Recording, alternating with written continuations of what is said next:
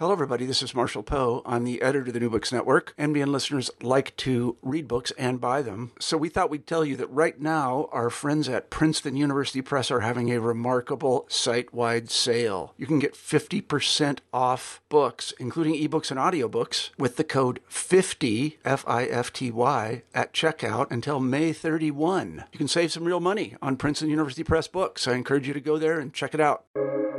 Welcome to the New Books Network. You're listening to New Books in Geography, a podcast channel on the New Books Network. I'm your host for today, Stentor Danielson, Associate Professor of Geography and Environmental Studies at Slippery Rock University. Today, I'll be talking to Sara Grossman, author of Immeasurable Weather Meteorological Data and Settler Colonialism from 1820 to Hurricane Sandy, published in 2023 by Duke University Press. Dr. Grossman, welcome to the show. Hi, so happy to be here to start off, why don't you tell our listeners a bit about your background and how you came to write this book? Sure. Um, well, my name is Sara, and I am a environmental historian and a poet. Uh, two things that aren't often mixed together, but that's um, where my where I found myself able to ask the most interesting and provocative questions within the big field of environmental studies, and then within the um, this smaller contained field of environmental humanities. I'm an assistant professor of environmental studies at Bryn Mawr College. Um, and I've published a book of poems, uh, which came out in 2018 with New Issues Poetry and Prose. And I just published my first academic monograph titled Immeasurable Weather with Duke University Press in August 2023. Broadly, my work sits at the intersection of US environmental history and creative praxis. And um, some of the central questions I'm interested in across my research is how unruly matter from extreme weather to post industrial environments, from medicalized bodies to storm surges, how all of that unruly matter um, ultimately gets formed into data. So um, I'm really curious about unruly and immeasurable matter and experiences across the spectrum um, and how these things do indeed get measured. More than that, I'm also interested in the forms of relation that are made possible through measurement uh, and what purpose particular measurement systems serve. So, in uh, the aptly titled Immeasurable Weather, I'm looking at that from the perspective of US meteorological data culture from roughly 1820 to Hurricane Sandy. Okay, yeah, that's a a pretty good uh, lead into the first thing that I wanted to ask about, mm-hmm. which was that you described this collection of weather data as kind of a, a, way of building a world, and it's happening within a settler colonial context. So, what kind of world is settler colonialism building for itself through mm-hmm. collecting weather data? Hmm. Yeah, that's a really great question. And um, it leads me back to uh, some of the first research that I conducted for this book, um, which is contained in chapter one. Um, and this chapter is really about the origin point for data, for environmental data culture, specifically weather data culture in the US. Um, and in this chapter, I look at how um, what really started as a state effort to collect meteorological data um, eventually turned into a regional network across um, the East Coast. So, what started in New York State as a, a weather measurement data collection effort um, became a regional effort, and then eventually that becomes a national effort. Um, so, expanding from coast to coast in the US. And chapter two takes that up a little bit. This question of the worlds that are made possible by weather data collection uh, has a lot to do with um, growing interests and um, growing um, desires to build a nation state in the early 19th century. So um, this uh, effort in New York State, led by uh, the New York State regents in uh, the late 1820s and early 1830s, to collect weather data from um, various geographic locations across the state. What it made possible was um, a set of environmental knowledge points uh, that allowed um, n- new inhabitants of this region, um, settlers in this region, to um, claim the environment as uh, as a set of um, principles and points of understanding or knowledge. So um, that is kind of an example of what happens in the early century. And um, what really interested me in this uh, research from the early century was the way that um, weather data collection often traveled alongside of and was sort of deeply braided um, or intertwined with a system of um, land claims. So, one of the key figures in this first chapter uh, is um, uh, Simeon De Witt, who is both the Surveyor General for New York State. So, he's um, working on uh, apportioning uh, um, Haudenosaunee lands to settlers. And at the same time, he is um, leading the way in developing a meteorological data collection effort in the state. So these are two of his big projects. And um, we can see in him as a figure that he is um, uh, interlacing this work of land claim along with environmental knowledge production for settlers. So uh, that was kind of a long way toward your question, um, but hoping I can illuminate some more of that as we go on. Yeah, that that was great. Um, so in the book, you make a point of distinguishing between land with a capital L and land with a lowercase mm. L. What's the difference between those terms?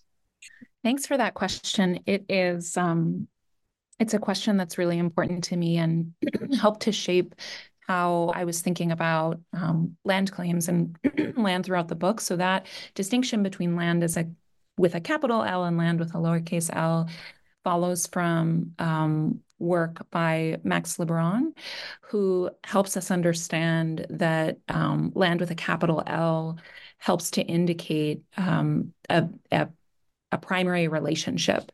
So, a primary relationship with land um, where uh, land is not um, necessarily indicating a relation to property, but um, kind of a networked relation where um, land also has uh, desire, um, life force. And so it's not a kind of passive uh, object, but um, something that is held in relation with you. Um, and land with a small l is really referring to in my usage, land as property, or um, as Liboiron says, the concept of land from a colonial worldview, whereby landscapes are um, common, universal, and everywhere, even with great variation. And so I think bringing this um, juxtaposition into the book really helped me distinguish um, how settler claims to land were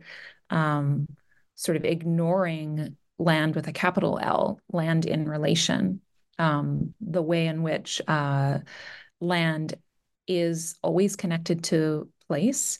Um, and that science, as Liboiron echoes elsewhere um, in their work, that um, science is always happening in relation and always happening um, connected to a particular place.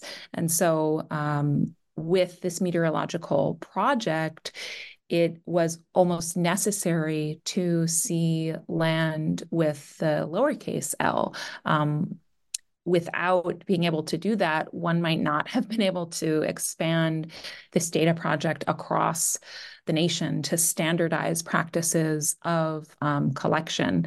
Um, at the same time, I think there are these little glimmers, especially with the early 19th century work, where observers are sort of sh- struggling against the standardization practice and they're um, they are at times conceiving of land with a capital L uh, in all of its uniqueness and the the kind of like the placeness of their uh, of their data collection points.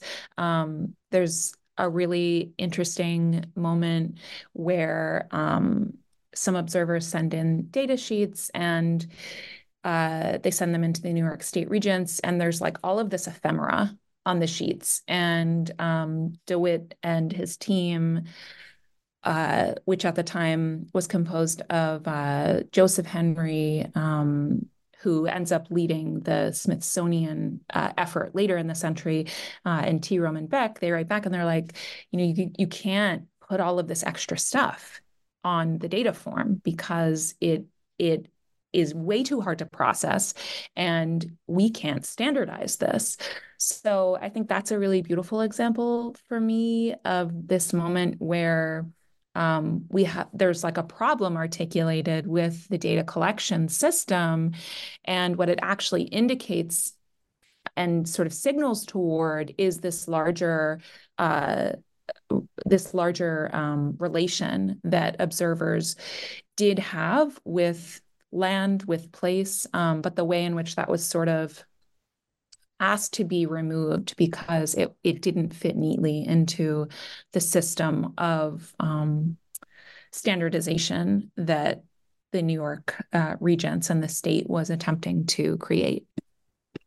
Yeah, I think it's so easy for us to just take for granted the standardization of weather data when you show that it was really this like project that had to be carried out to force data into that into that form and how much we lose from that standardization.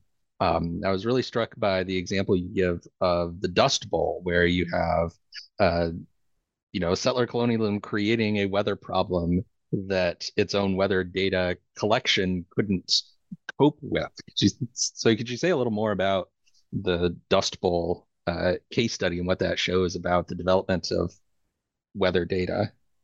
Yeah, thanks for bringing that up. Um, I really appreciated studying this Dust Bowl period, both because there's a rich set of environmental history texts related to the Dust Bowl.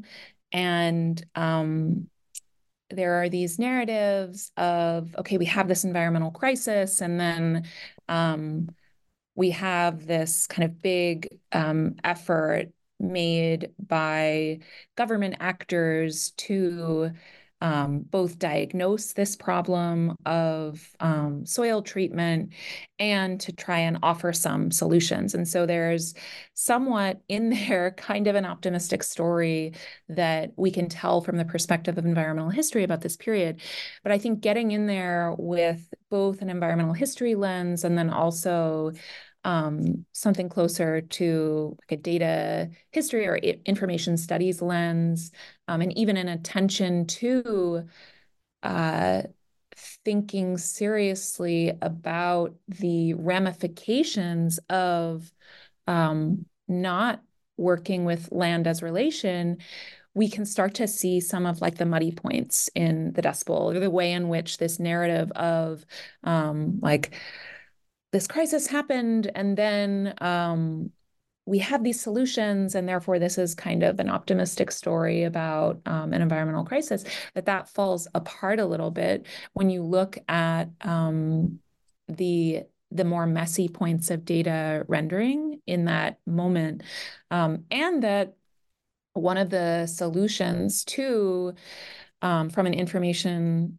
perspective, one of the solutions to the crisis of recording and data capture in the Dust Bowl is um, not actually to get sort of down into the network of environmental relations, but to actually um, begin to look at uh, weather patterns and um, climate systems from the perspective of the the aerial or space space based or what I think I termed galactic in the book um, slightly playfully uh, because after the Dust Bowl and kind of in the middle of the Dust Bowl, there's this um, effort to uh, try to see what's happening from the air. And um, although the late 19th century brought a a kind of um, curiosity for aerial perspectives with um, the turn to weather kites and work being done at Blue Hill uh, Meteorological Observatory. It really isn't until um, this moment after the Dust Bowl, uh, the interwar um, and post-war period, where aerial um, and kind of space-based perspectives uh, become really important. And they are so valuable in what they can envision and sort of help us understand about Earth systems. So, a really invaluable turn. Yet at the same time, the Dust Bowl really as a crisis of um, of relationality and with um, a sort of the relation between those who are um, interfacing with the soil that that is the crisis of relation um, that really required a sort of a looking down i think as opposed to a looking up um, although we can understand how these turns toward meteorological satellites, toward rocketry, and the the visioning that was made possible by turning to the air, that that is really important. But I wonder also sometimes like what would have happened if we sort of got a little bit more microcosmic um, rather than macrocosmic in this moment after the Dust Bowl, what that might have made possible in terms of data culture and also environmental relation between um, settlers and their environments. Yeah. Uh, so you talk about this weather data collection as being also kind of a patriarchal project, like tied in with the settler colonial aspect, but white women are also playing a, key role in the story. So, how did white women play um, play a role in the development of meteorology and weather data? Yeah, I love that question, and I'm really glad that you asked that. Um, both because it reminds me of my like kind of how I had to move around in this book in ways that were unexpected, and also of um, sort of holding in mind that some of the historical actors in this book are are both like doing this really interesting and innovative work of meteorological science, yet at the same time, they are participating and furthering um, harmful systems of domination, including patriarchal systems and um, settler colonial systems. So the um, computers uh, in human computers in Easton, Pennsylvania in the mid 19th century are excellent examples of this. And chapter two takes that up um, a bit and explores how uh, during this period of seemingly democratic science, this upswing of democratic science, um, when the Smithsonian Institution was uh, opening up data collection to this nationwide project. So basically, publishing in newspapers, um, sending letters to farmers, to schools, and saying, "Hey, are you interested in um, collecting weather data? Because if you are, we have got the job for you. Um, and understand this was these were not uh, paid positions; they were volunteer positions that the Smithsonian was um, uh, attempting to uh, gather um, people for. And folks across the nation were like, yes, I want to participate in this. I am so excited to be a part of a national scientific project. Sign me up, send me what I need. Um, the Smithsonian would send them data forms and uh, also instruments in most cases, and they could conduct their observations and send that data back to the Smithsonian Institution. So I think the first element um, to answer your question is that in this moment, it was actually possible for um, white women to write back to the Smithsonian say, Smithsonian and say, "Hey, I want to be a weather observer. Can I have some material?" Um, now, when they did this, they they could indicate um, who they were. So they might have, and some of them did, in fact, indicate I am, I understand myself to be a woman. They would sign their names um, with a miss or a missus in front of them. But there was also space in this period um, because all of this correspondence was happening via postal mail. There was space for correspondence actually to remain fairly uh, anonymous, both in terms of their um, their gender uh, and also their names. Um, some folks would just sign a first uh, initial and a middle initial and a last name. Um, as a historian, I, um, in some cases, am able to trace these folks back in the record, um, in census records with their addresses. And so it be- can become more clear, like, who was this person? But I think it's a really interesting moment of entrance for predominantly white women into um, into US science culture that they were able to participate as observers. Now, at the same time, um, the Smithsonian Project is moving through several hands in its early years. So, Joseph Henry, who um, is the first secretary of the Smithsonian, uh, is leading the meteorological project. Um, uh, throughout the 1850s, but there is a figure in the early years, uh, Lorin Blodget, who is um, basically in charge of correspondence, and um, it's he he had sort of openly um, what we might call sexist views at the time of women in science, and uh, Henry was much more liberal in his opinions of women participating in science, white women participating in science, um, and what we see actually with Blodget is that there are fewer women, um, fewer white women actually corresponding in the network in the early years.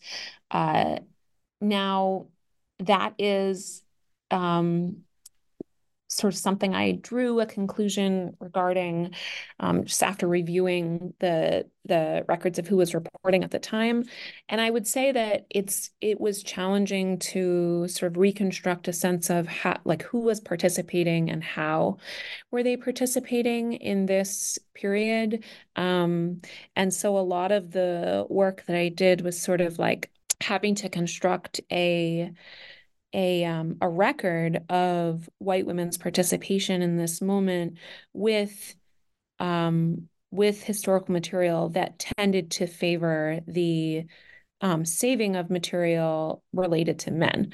So uh, that is inherently a challenge, um, but one that I was up for. Some other interesting things I found within the this particular the Smithsonian correspondence records um, Anna Bowen is a good example of this, and she is a, a character in chapter two, or a historical actor in chapter two. And um, she it just loves recording um, records of the rain. And she writes to the Smithsonian so many times, it's like, hey, I'm waiting for my rain gauge. Like, do you think you're able to send it? Um, and she never receives one. And yet, uh, three male weather recorders in her county, um, um, in her region, do receive uh, rain gauges. They they have their material. They're able to conduct their observation and send their data. And so, for me, as I look back, it's um, curious that Bowen, despite her pleading, is not able to receive the material that she needs in order to conduct her observations.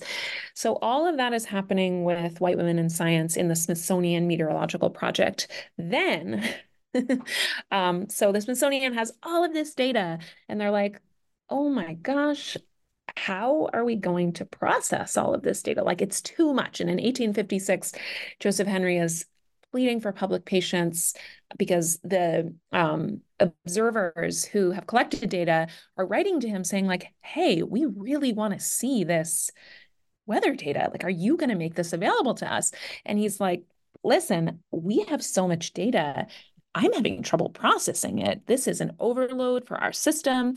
So Joseph Henry employs um, James Coffin, who's a mathematician at Lafayette College, and says, Hey, I need your help please help me process this data. And um, James Coffin, who's been uh, Joseph Henry's friend for some time, is like, I've got this. I can do this. Um, I am going to employ some public teachers from the Easton school system to act as meteorological calculators for me. And guess what? If I employ women, I can actually do this fairly, um, fairly uh, cheaply, honestly. So he um, does employ women from the Easton Public School System to act as meteorological computers, and they are um, toiling over this uh, this data that has been collected from around the nation and um, compiling compiling it so that um, Coffin can um, form these data abstracts, which are uh, first published in the 1850s uh, by the Smithsonian. So I have talked for a long time, and I, I would round this up by saying, you know, we see in the Smithsonian Meteorological Project that um, women observers are sort of fighting for their place in a scientific system that fundamentally privileges male practice. Um, and so that seems to me like a story worth telling. At the same time, um, the work too that the Easton um, uh, public school teachers are doing, uh, that too seems like a story worth telling, right? Like they're involved in this in this massive project, and um, they're they're being paid less uh, than male counterparts, and they're also really challenging to find in the record. Uh, it was so tough to find historical evidence that they were doing the work that they did. Um, and you can read more about that in chapter two. but all of this being said, um, you know, if we if we return back to the observations of um, DeWitt and the New York State Regents, you know, the way in which data collection was traveling hand in hand with land surveying, with um, the theft of indigenous lands across the Northeast, the system that white women are upholding is a harmful system. Um, and there's more to be said here around um, uh, weather observers from the South who are also participating in systems of enslavement. Um, many, many observers from the South who are just sort of like loving their science um, are also participating in this sy- systematic oppression of Black populations um, across the region. Yeah, so we spent a lot of time talking about things in like the 19th century into the early 20th century, but your your book actually brings the story all the way up to Hurricane Sandy in 2012. So to kind of skip forward a bit, what makes Sandy a good capstone to the story that you're telling? It's a big book. and it was a big kind of like temporal range for me to want to grapple with. And um, curiously, I this book actually started with it started with Hurricane Sandy um, and uh, the Albany Institute. And so I had kind of these temporal bookends for the book to begin with and um, set out as a project for myself to try and understand what happened in between these times. And it seemed to me very obvious, actually, that what I saw through the New York State Regents and the Albany Institute in 1820 that um, it's there was a thread uh, moving between that moment in time and the kind of heavily mediated crisis of Hurricane Sandy. Um, and one of the early ways that I was kind of grappling with the relation between these two moments, despite the fact that they were separated by this incredibly, you know, uh, expansive period of time, um, was that in the early 19th century, um, the the body figures so heavily in weather observation. Um, there's a really beautiful uh, line in one of the Franklin Institute journals um, written by James Espy, who was known as the Storm King in that period, where he's talking about observing clouds. Um, and when he's talking about this, he's really uh, utilizing and mobilizing the language of the body, like almost uh, instrumentalizing the body in um, this moment of the observation of the sky. And um, what seemed so provocative to me with Hurricane Sandy was the way, and with a lot of different um, weather crises that are predominantly mediated through satellite images was the way in which the um, the body was for for consumers of this media was kind of abstracted from an experience of this storm of this crisis event. And so i became really interested in what happened to the body. Um, and certainly like this even that line of questioning sort of sort of fractures when um, you think about these storm crises as both mediated events, um, but also localized events, right? Like, yes, um, folks in Staten Island during Hurricane Sandy were like seeing images of the hurricane traveling, barreling down up the coast toward their home, but they were also um, their homes were being flooded. Uh, and I think that it was fascinating and kind of like haunting to me to understand too that there were folks who they were watching the news, you know, they saw that this hurricane was coming toward them, yet they um many of them either they could not leave um and some chose to stay uh, and many lost their homes. Um, there was, you know, at the time, although we've experienced more um, extreme hurricanes and um, death tolls with storms post 2012, but at the time, Hurricane Sandy was an extremely deadly storm um, for many. And so I think for me, I I really was interested and wanting to know more about the space between um, what was perceivable from satellite imagery and what was happening on the ground. I hope that answers the question a little bit. Yeah, yeah, that, that's great. So, as we're, now moving towards the end of our time here, I wanted to give you an opportunity to give a shout out or a thank you to anyone whose help was important to you as you were working on this book. Oh, that's really great. Um, so so many people.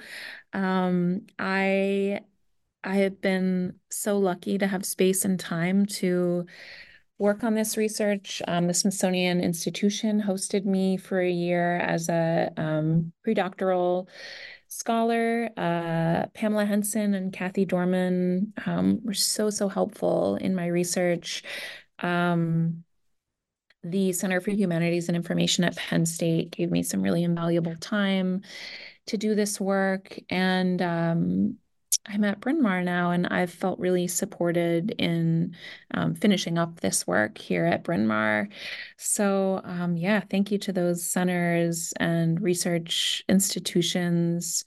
Um, you know, being at the Smithsonian in the institutional archive division, where, um, you know, also Joseph Henry was when he was doing this work was really special to me, and um, I'm I'm hopeful that you know I was able to um, bring a sense of granularity to some of these more complicated questions we have around um, the history of data in the U.S. Um, and especially um, data's relation to environmental crisis, which I think is um, a less often um, studied aspect of uh, data culture. Yeah, definitely. So then that brings us to what's usually our final question here on the NBN, which is about what you're working on next. And in our little pre-recording chat, you mentioned that you're actually doing some interesting things with your teaching. Uh, so if you'd like to share with our listeners a little bit about that.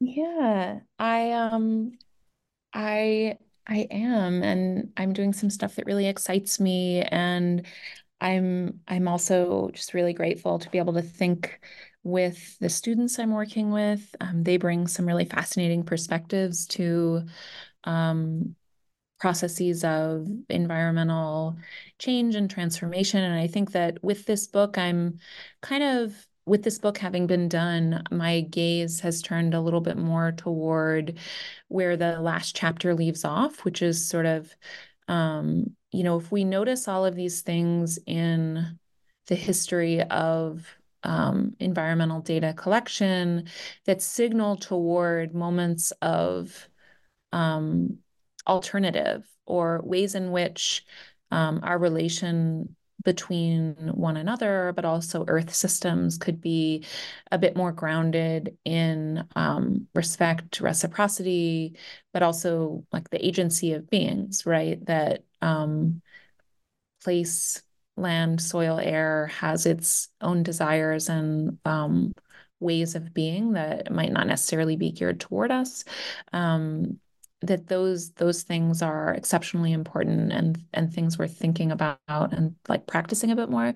Um, I've been trying to work with that in my classes, and um, we've been kind of taking that on in a few different ways. But this semester we're um, working with a lot of local plants around um, uh, plant dye and pigment. So this the class I'm right now is um, about color development in plants and poems. so we are both asking questions about color and transformation in poems and also um, cooking down some local plants to see some of the colors that they reveal. That has been um, an incredibly wonderful experience in terms of witnessing transformation and slow change. So we, you know, also think a lot in my classes about what is required for a just transition and sort of how to balance um, desires and needs for the kind of um, quick shifts uh, toward environmental justice with um, change that might be slower um, and that transformation that might happen a bit uh, more gradually. So I think working with these plants has it's they have been really teachers for us in noticing that. Um, and then the other thing that uh, I've just recently started working on and dipping into has been um, different forms of weather printing. Um, I've been uh, playing around with some cyanotype to try and think about how uh, one might record the weather that exceeds um, modes of numerical capture. So, um, yeah, that has a lot to do with art practice and craft and um, sort of trying to render a sense of atmospherics or place that isn't necessarily um, instrument based or numerical. So that's some of the work that I've been doing, and um, I'm I'm really glad that I I got to share that with you all. All right. Well, thank you so much for coming on the show today. Yeah, thank you so much for having me. This has been a conversation with Sara Grossman, author of Immeasurable Weather Meteorological Data and Settler Colonialism from 1820 to Hurricane Sandy, published in 2023 by Duke University Press.